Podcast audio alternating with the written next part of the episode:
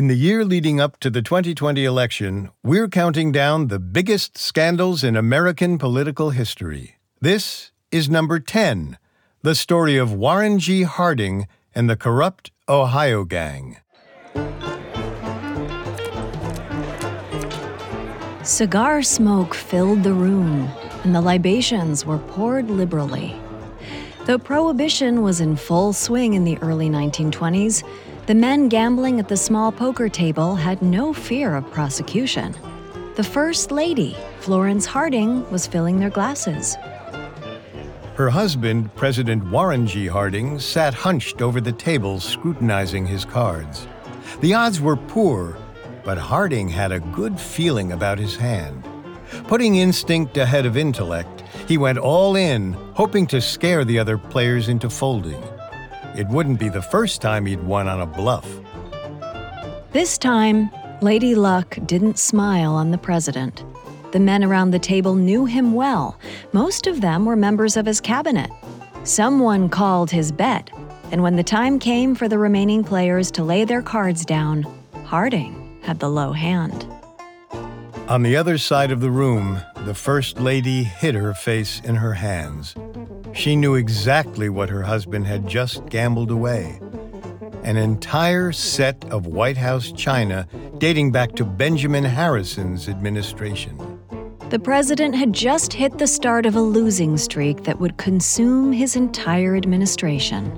After a lifetime of taking big risks and succeeding, he'd finally pushed his luck too far.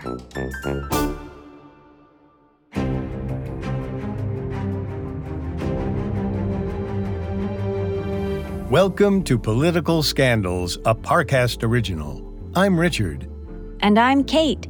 You can find all episodes of Political Scandals and all other Parcast originals for free on Spotify or wherever you listen to podcasts. To stream Political Scandals for free on Spotify, just open the app and type Political Scandals in the search bar.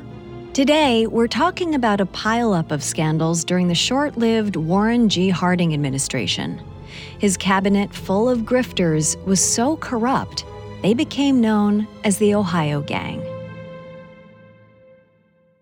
Coming up, we'll look at the gang's many crimes. It feels like we're all being told to go on this diet, take that supplement. Ozempic will give you depression, but you know what'll cure that? Weed. Or you could try to balance your hormones. At Science Versus, we're like, what the f is going on? Forget the crap online and listen to Science Versus. Just the facts. Oh, and a bunch of stupid jokes. What is a ghost's favorite fruit? Blueberries. That's Science VS. New season out on Spotify soon. If there were beauty contests for presidents, Warren G. Harding would have at least made the final round, maybe even gone home with the winner's sash. Born on November 2, 1865, Harding fit the proverbial tall, dark, and handsome description to a T. He stood six feet tall, with chiseled features and an affable, sunny disposition. During his political career, many people opined that voters liked Harding mostly because of his good looks and charm. That's at least partially true, but it misses an equally important point. Harding was one of the first U.S. presidents to understand the power of praising the status quo. Prior to entering politics, he made his living as a newspaperman. His paper, the Marion Star, rarely called for change or ran exciting exposés. Instead, Harding focused on promoting Marion, Ohio by running nonpartisan, positive stories about local people and businesses. It worked. The town expanded. The local economy grew, and the paper gained subscribers. Harding came to believe that the best way to make people happy was simple just convince them that they already are happy. Armed with that philosophy, Harding transitioned from journalism to politics. And after serving two terms in the Ohio State Senate, in 1910, 45 year old Harding decided to run for governor, even though there was a potentially explosive scandal lurking in his private life. Harding had no intention of leaving his wife, Florence, but he was madly in love with one Mrs. Carrie Phillips. who happened to be the wife of his good friend, Jim. Harding couldn't resist showering her in love notes, which often described intimate details of their affair. One letter read, in part, Jerry came and will not go. Says he loves you, that you are the only, only love worthwhile in all this world, and I must tell you so. He is so utterly devoted that he only exists to give you all. That doesn't sound so bad. Unless you happen to know that Jerry was Harding's nickname for a certain part of his own anatomy. Despite leaving a lewd paper trail, Harding managed to keep voters in the dark about his personal life while he campaigned for governor. New admirers flocked to him as he blanketed Ohio in campaign flyers, all featuring his handsome face. Among these was Nan Britton, a 14 year old schoolgirl. She began following Harding around town and placing constant calls to his home. Nan even tried to get her parents to name her brother Warren. The baby was dubbed John instead, but Nan was permitted to hang Harding's campaign posters on her bedroom walls. If they knew that Harding was a serial philanderer, Nan's parents might not have laughed off her age inappropriate crush. But as usual, looks and charmed worked in Harding's favor. He looked like a gentleman, and appearances were deceiving.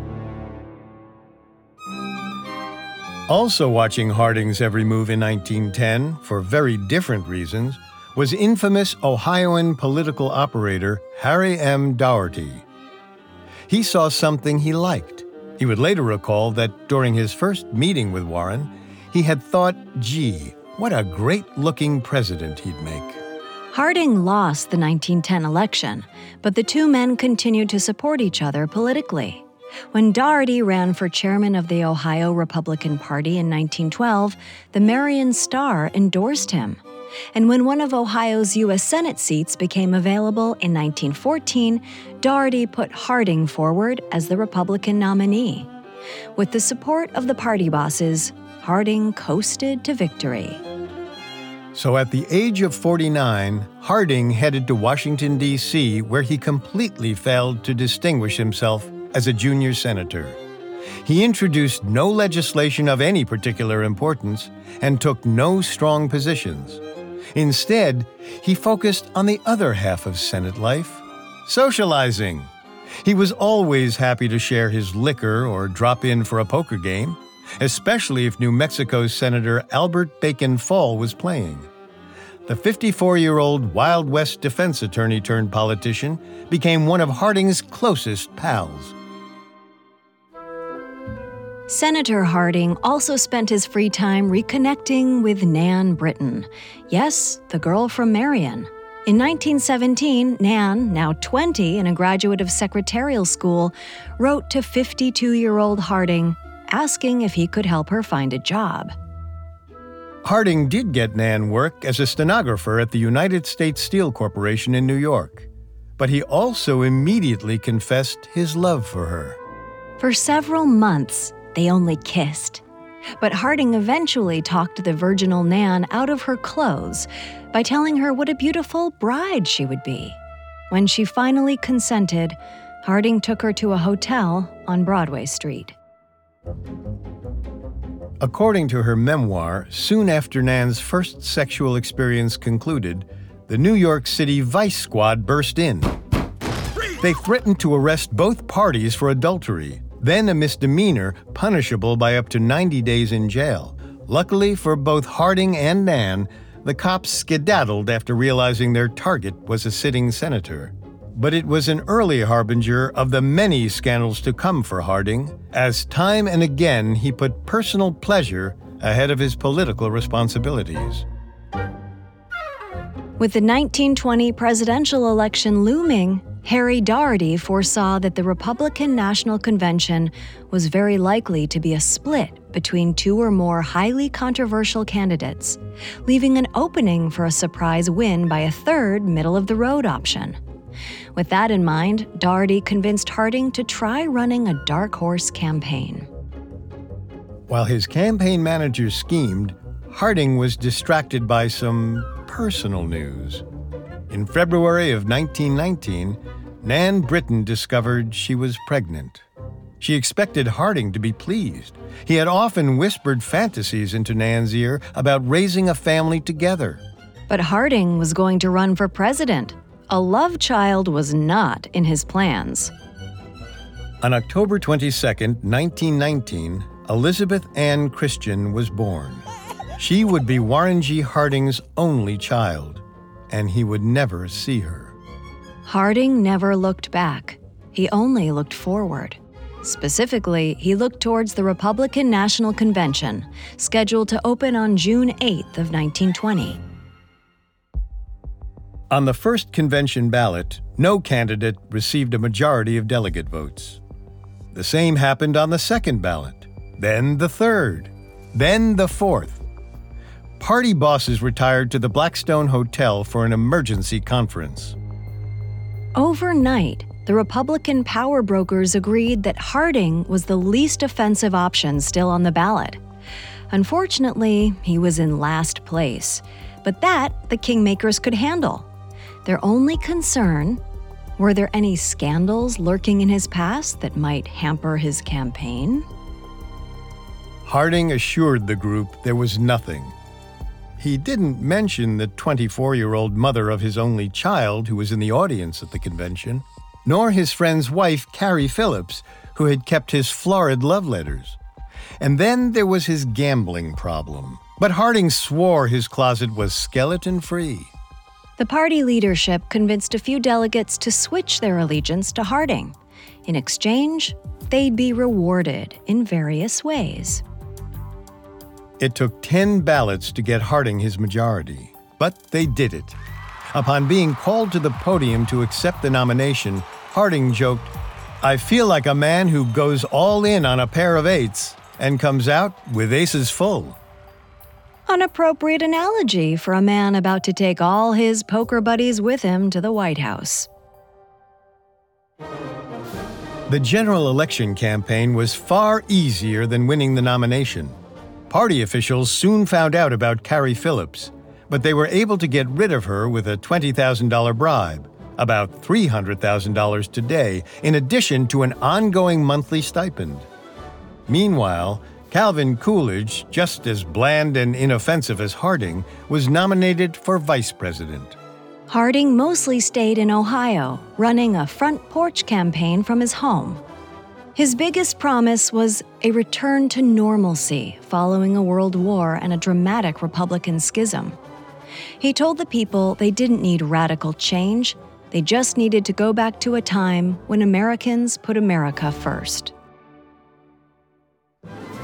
On Election Day, Harding received 60.2% of the popular vote, the largest margin ever given to a presidential candidate since the two party system began. This should have been the setup for an effective and far reaching presidency. But from his very first days in office, it was just the opposite. And after his inauguration on March 4, 1921, Harding seemed to think he'd been elected party animal in chief. That's up next. Hi, it's Kate. From trauma surgeons to hospice staff, we all know that medical professionals are trained to give exceptional care. But what about those who use their skills not to heal, but hurt? In the new Parcast series, Medical Murders, you'll discover a disturbing diagnosis that not every doctor wants to extend your life. Every Wednesday, Medical Murders introduces you to the worst the medical community has to offer men and women who took an oath to save lives, but instead used their expertise to develop more sinister specialties.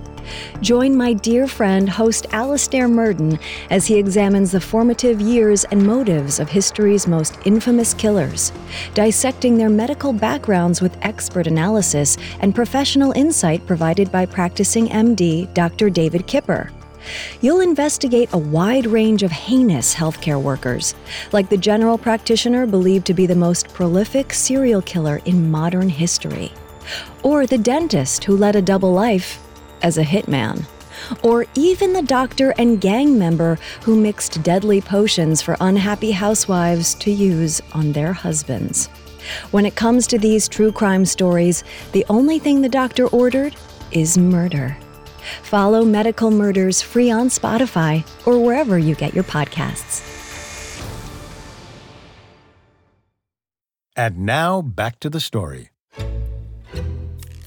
After assuming the presidency in 1921, 55 year old Warren G. Harding didn't seem to take the job seriously. Not only did he spend most of his time playing poker and golf, he staffed his presidential cabinet with his best pals. Harry Daugherty, instrumental in getting Harding the nomination, was rewarded handsomely with an appointment as Attorney General. The New York Times wrote that President Harding, rather than nominating one of the best minds for the AG job, had instead selected a best friend. Daugherty brought another ally with him from Ohio 50 year old department store owner Jesse W. Smith, known as Jess, was a childhood friend of Daugherty's. Daugherty called Smith his personal aide at the Justice Department but in reality, Smith's job was more along the lines of fixer. In other words, he did Daugherty's dirty work. Which was nothing new to Smith. Not much about his past was ever proven, but he was alleged to be a bootlegger. Prohibition had gone into effect nationally in January of 1919, creating a booming market for moonshine. Also favored with a prime position was Albert Fall, the senator from New Mexico who was a fixture at Harding's poker table. He became Secretary of the Interior, putting him in charge of the United States Natural Resources. Fall was a rancher and miner with an outspoken distaste for conservationism. So his appointment sparked immediate outrage from environmental advocates, even though they didn't know Fall's dirtiest secret. He was deeply in debt, to the tune of more than $140,000, or more than $2 million today. And he hadn't paid taxes for eight years. Fall was eager to exploit his position in the cabinet to pay off his debts. And as a former attorney credited with getting several notorious accused murderers off the hook, he knew exactly how to build a case. He started plotting immediately and decided to sell off America's natural resources in exchange for bribes. President Harding likely never knew Fall was in such deep financial trouble. However, the president was easy to manipulate. Just get a little whiskey in him, and he'd agree to do a friend nearly any favor. And whatever he wouldn't directly cooperate in could be accomplished while he was distracted by Nan Britton. Yep, that's right. Though he never met their daughter, Harding was still seeing 24 year old Nan. Within a few weeks of his inauguration, by all accounts, he started having sex with Nan in various White House closets. In between rendezvous, he sent his mistress money via the Secret Service. While President Harding indulged his lust, Secretary Fall satisfied his greed. In the wake of World War I, President Taft had given the U.S. Naval Department control of several prime oil prospecting sites designated as strategic naval oil reserves. These were supposed to ensure that the U.S. Navy would always have enough oil to power its ships in the event of war. Of course, if private interests could get the right to drill on these excellent oil producing sites, they'd make a killing. And Secretary Fall knew American oil barons would pay handsomely for that opportunity. The only problem was the Department of the Interior didn't control the naval reserves. So, Fall went to work on the president. He made his case for transferring control of the naval reserve sites to the Department of the Interior. America was no longer at war, he pointed out, and the Interior Department was supposed to be in charge of natural resources during peacetime. Harding foolishly trusted that his friend had the country's best interests in mind. So on May 31st of 1921, President Harding signed an executive order transferring the U.S. Navy's oil reserves to the control of the Interior Department. The Secretary of the Navy, Edwin C. Denby, was not impressed. It took Fall almost a year to persuade Denby to actually transfer control of the reserves. Secretary Fall couldn't line his pockets until Denby came around, but that didn't stop other members of the Harding administration from spending the rest of 1921 enriching themselves. Like bootlegger Jess Smith, now aide to Attorney General Harry M. Daugherty, who had eyes on a huge prize $6.5 million in Liberty bonds, the proceeds from the sale of German property seized during World War I. During the war, the United States had seized all domestic property belonging to German nationals, including a corporation known as the American Metal Company. The U.S. government liquidated the company and invested the profits in Liberty bonds. Now, with a new president in office, the AMC's former owners decided to file a claim for the return of their property. Jess Smith learned of the request through his work with the Justice Department. He told the American Metal Company that if they wanted the government to review the claim, they would need to pay a small service fee to the tune of $50,000. Smith facilitated the $50,000 bribe to the alien property custodian, Thomas Miller. In exchange, Miller approved the AMC's claim, and Jess Smith reportedly got a huge kickback $200,000, worth nearly $3 million today. And $40,000 of this takeaway ended up in the bank account of Attorney General Harry Daugherty. Not a bad deal for the American Metal Company either. They got most of their $6.5 million in bonds back, the equivalent of $95 million today, in exchange for less than half a million in bribes. Soon, another grifter joined the rogues gallery Charles Forbes, appointed to lead the newly formed Veterans Bureau. Forbes had no qualifications for the position aside from being a veteran himself, but he'd been instrumental in getting Harding the votes of the Washington delegation at the 1920 Republican National Convention. His wife was close to Mrs. Harding, and the two couples had even vacationed in Hawaii together. With very little oversight or vetting, Forbes was placed in charge of the Veterans Department's half billion dollar budget. His primary task was to oversee the disability claims and health care needs of more than 300,000 wounded World War I veterans. But instead of taking care of his fellow soldiers, Forbes began focusing on fiduciary malfeasance, specifically embezzling. Forbes failed to process veterans' disability claims. Only 47,000 claims were ever approved during his tenure. Meanwhile, he staffed up the Veterans Department with his own personal friends and took bribes to hand out federal contracts for the construction of veterans' hospitals. Harding had promised the country a return to normalcy. Instead, he was delivering a grifter's free for all, and America's wounded war heroes were paying the price. Throughout 1921, President Harding kept appointing his closest friends to the best jobs in his administration. And right under his nose, they were stealing from the taxpayers left and right. Attorney General Harry Daugherty collected bribes through his fixer Jess Smith. Secretary of the Interior Albert Fall was plotting to sell off drilling rights to the U.S. naval oil reserves in exchange for bribes. And at the Veterans Department, newly appointed director Charles Forbes was directing funds into his own pockets rather than approving wounded veterans' disability claims. In all, Forbes' tenure at the VD netted him an estimated $2 million, worth nearly $30 million today. Meanwhile, Secretary Albert Fall was still trying to get himself out of debt on the backs of the American people. And finally, in April of 1922, he succeeded. After months of Fall's entreaties, Navy Secretary Denby agreed to implement Harding's previous executive order and transfer the naval reserves into the custody of the Interior Department. Coming up next, Secretary Fall and the Ohio gang rob America even blinder. And now, back to the story. In early April of 1922, Warren G. Harding's Secretary of the Interior, Albert Fall, finally gained control of the U.S. naval oil reserves.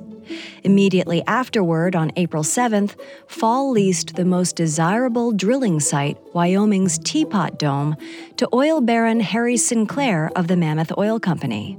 If you've ever filled up at a Sinclair gas station, you've supported Harry's legacy.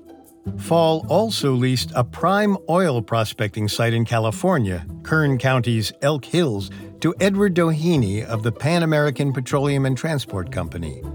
Both leases were no bid deals. In other words, neither Pan Am nor Mammoth Oil had to engage against any of their many competitors for the drilling rights. In and of itself, it wasn't illegal to lease out public lands in no bid contracts. But no public official would have done so without getting something in return. And Secretary Fall got a $100,000 loan from Edward Doheny, which he was not expected to repay. That's about 1.5 million in today's dollars. Sinclair paid even more for the biggest prize, Teapot Dome. His bill for Albert Fall's unprofessional services came to $269,000. In total, Secretary Fall pocketed the equivalent of about $5.7 million in today's money. At the cost of making his own country a little less safe and a lot more corrupt, he paid off his personal debts and bought a second ranch in New Mexico. There's no clear evidence that Warren Harding knew about all the grifting going on under his nose. Most historians think he was probably more ignorant than complicit, but he certainly didn't go out of his way to check up on his appointees' performance either. He mostly saw them at the poker table, including the fateful night when Harding gambled away a full set of the White House china. Still, Harding can't be entirely absolved. In April of 1922, immediately after the Teapot Dome lease, a Wyoming oil operator named Leslie Miller noticed Mammoth Oil Company trucks hauling drilling equipment into Teapot Dome. He asked his Senator John Kendrick to examine how Harry Sinclair had gotten the drilling rights without a public bidding process. The Senate Committee on Public Lands launched an investigation. When the committee asked President Harding to explain the no bid deal, Harding simply told them he supported Secretary Fall completely. This did not placate the Senate, which continued to investigate, nor the public. With an official Senate investigation in full swing, the papers quickly caught wind of the scandal. Suddenly, it was open season on Harding, less than two years after he'd secured the presidency by the largest margin of all time. Writing for American Heritage in 1965, Bruce Bliven called the Harding cabinet one of the most astonishing collections of crooks, grafters, and blackmailers ever assembled. Editorial cartoonists joined in eagerly lambasting the president. One particularly famous example depicted a teapot shaped steamroller rapidly accelerating downhill on a street labeled White House Highway, while Harding and his cronies tried desperately to flee from its path. The cartoon only got one thing wrong there wasn't one steamroller headed for President Harding, there were several. One of them was named Jess Smith. In addition to taking bribes from the American Metal Company, he'd started accepting money from alcohol bootleggers in exchange for guaranteeing that they wouldn't be prosecuted. He had the help of a corrupt FBI agent, but with the increased public scrutiny directed towards the Harding administration, Jess became increasingly nervous about getting caught. He started behaving erratically, drawing unwanted attention towards Harding's Justice Department. Another steamroller coming for Harding was Charles Forbes at the Veterans Department. He was getting more and more reckless by the day. In November of 1922, he started selling government owned medical supplies to private parties at steep discounts in exchange for generous kickbacks. That got Forbes notice by Dr. Charles Elmer Sawyer, head of the Federal Hospitalization Board, President Harding's personal physician, and one of the few honest men in the Harding administration. By January of 1923, Dr. Sawyer had proven to President Harding's satisfaction that Forbes was corrupt. Harding physically pinned Forbes against the wall of the Oval Office and screamed in his face, You rat! You yellow double crossing bastard! Harding insisted that Forbes resign immediately and then sail for Europe in hopes of preventing a scandal. But that genie was already out of the bottle. Forbes' grift during his time at the Veterans Bureau was so poorly hidden that the newspapers were already sniffing around. And then there was the final steamroller. Her name was Mrs. Harding. Some of what we know about her final days with Mr. Harding comes from dubious sources, but it's likely that sometime in early 1923, she learned about Nan Britton and her daughter. This set off an awful fight. In tears, Mrs. Harding, who was dreadfully ill with kidney disease, asked the president to please think of our young love. To which he callously replied while shaking his fist at his wife Love? I never loved you. Despite his bold words, President Harding was breaking down. He confided to a friend that his life felt empty and that he was miserable in the Oval Office. Then, on May 23, 1923, Jess Smith died of a gunshot wound to the head after destroying various papers pertaining to his work for Attorney General Daugherty. The police deemed his death a suicide. Of course, the suspicious killing of an influential Justice Department aide drew the attention of the FBI, not to mention journalists across the country. This sent Harding even further into a tailspin. Struggling with what would likely be recognized today as depression, in early 1923, he sold his interest in his newspaper, the Marion Star. He'd always hoped to return to it after his presidency, but now it seemed he felt there was no future for him. Around the same time, 57 year old President Harding updated his will. He was experiencing intense bouts of physical exhaustion, which he attributed to the stress of the presidency. His friends noticed he could no longer even play golf without wheezing and stopping to catch his breath. Instead of going to his physician for help, Harding prescribed for himself a working vacation. In June of 1923, he set off on a journey to Alaska. Along the way there and back, he booked speaking engagements all across America. He hoped the epic tour would unify the country, distract Americans from the many scandals about to break within his administration, and, most importantly, settle his own nerves. President Harding and an extensive entourage visited Yellowstone National Park, spoke all across the American West, and then became the first sitting president to visit Alaska, a U.S. territory he'd long admired. Sadly, a heat wave struck Alaska during the presidential visit, exacerbating Harding's declining health. On July 5th, he spoke for hours in 94 degree heat in Fairbanks, Alaska, the very last place he expected to risk heat stroke. Also, during his time in Alaska, Harding received an urgent coded message from Washington, D.C. It came by seaplane. Harding was too far north to be reached by any other means. The president never shared the message's contents with anyone. He did, however, call an urgent meeting with Herbert Hoover, then his Secretary of Commerce, and one of the few non cronies in the cabinet. Hoover was not particularly loyal to Harding's administration and had been surprised to be invited to Alaska. In other words, Herbert Hoover was the kind of person a politician turns to when he's tired of talking to yes men. Harding asked Hoover if you knew of a great scandal in our administration, would you, for the good of the country and the party, expose it publicly, or would you bury it? Publish it, and at least get integrity on your side, advised Hoover. This wasn't the answer Harding hoped to hear. After a little more discussion, the meeting ended. Hoover, somewhat mystified, returned to his own duties.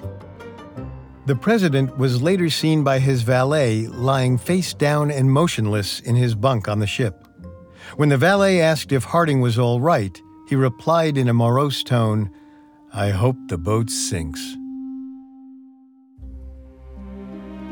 In the following days, Harding was visibly weary, but he refused to cut short his journey. He headed back from Alaska by way of Canada, where he became the first U.S. president to pay a visit to our closest northern neighbor. On July 26, 1923, Harding spoke to a packed house in Vancouver, British Columbia. Without stopping to rest, the president journeyed on to his next appointment at the University of Washington in Seattle. Visibly exhausted, he spoke briefly and left the stage without even waiting for the crowd's applause to die down. That night, on July 27, 1923, the 57 year old president had a heart attack. His personal physician, Dr. Sawyer, misdiagnosed it as indigestion. Nonetheless, his weekend engagements in Portland were canceled. Harding then traveled on to San Francisco, where he decided to convalesce at the Palace Hotel. The president improved briefly under round the clock care. Harding seemed more like himself by the evening of August 2nd when he asked his wife to read to him from the Saturday Evening Post. Florence ministered kindly to her unfaithful husband in his time of need. She found an article in the Post that praised the president and began reading aloud. When she paused briefly, Harding smiled at her and said, That's good. Go on, read some more. Then Warren G. Harding spasmed violently in his bed and died.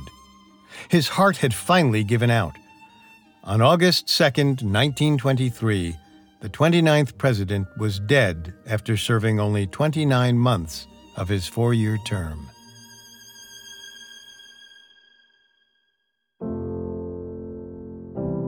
The nation went into mourning.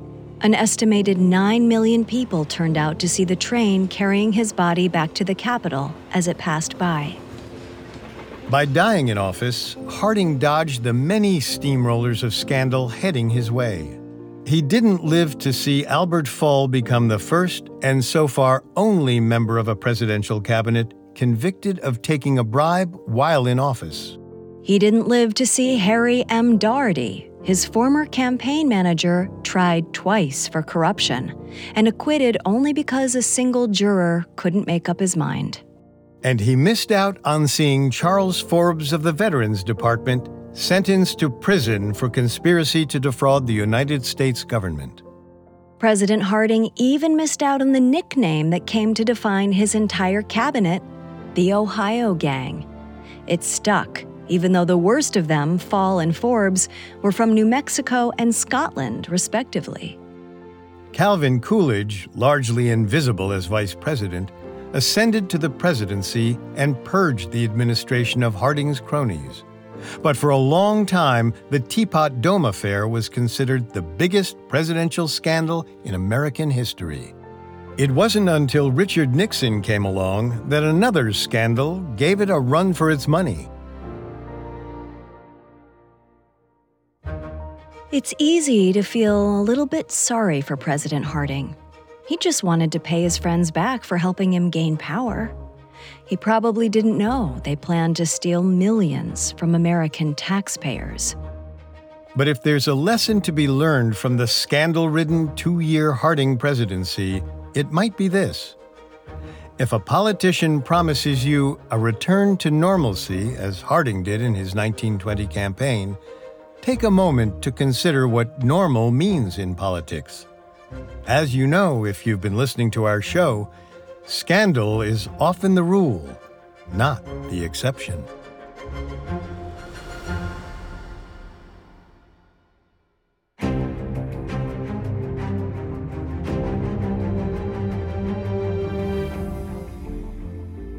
Thanks for listening.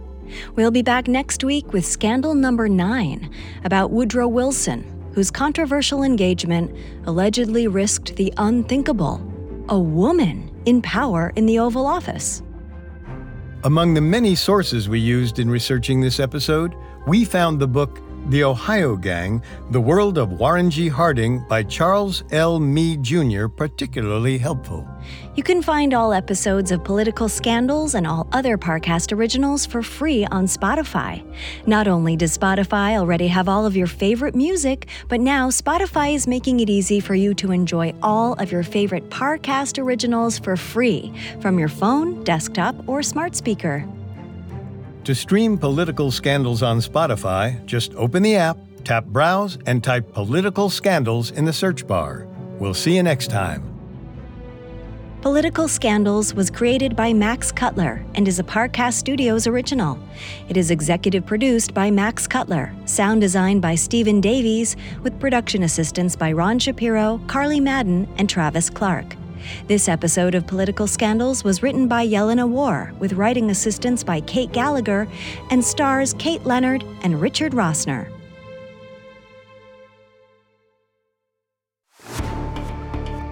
Hi, listeners. Before we go, I hope you remember to check out the new Parcast original series, Medical Murders. Every Wednesday, meet the worst the medical community has to offer men and women who took an oath to save lives, but instead use their expertise to develop more sinister specialties. Follow Medical Murders free on Spotify or wherever you get your podcasts.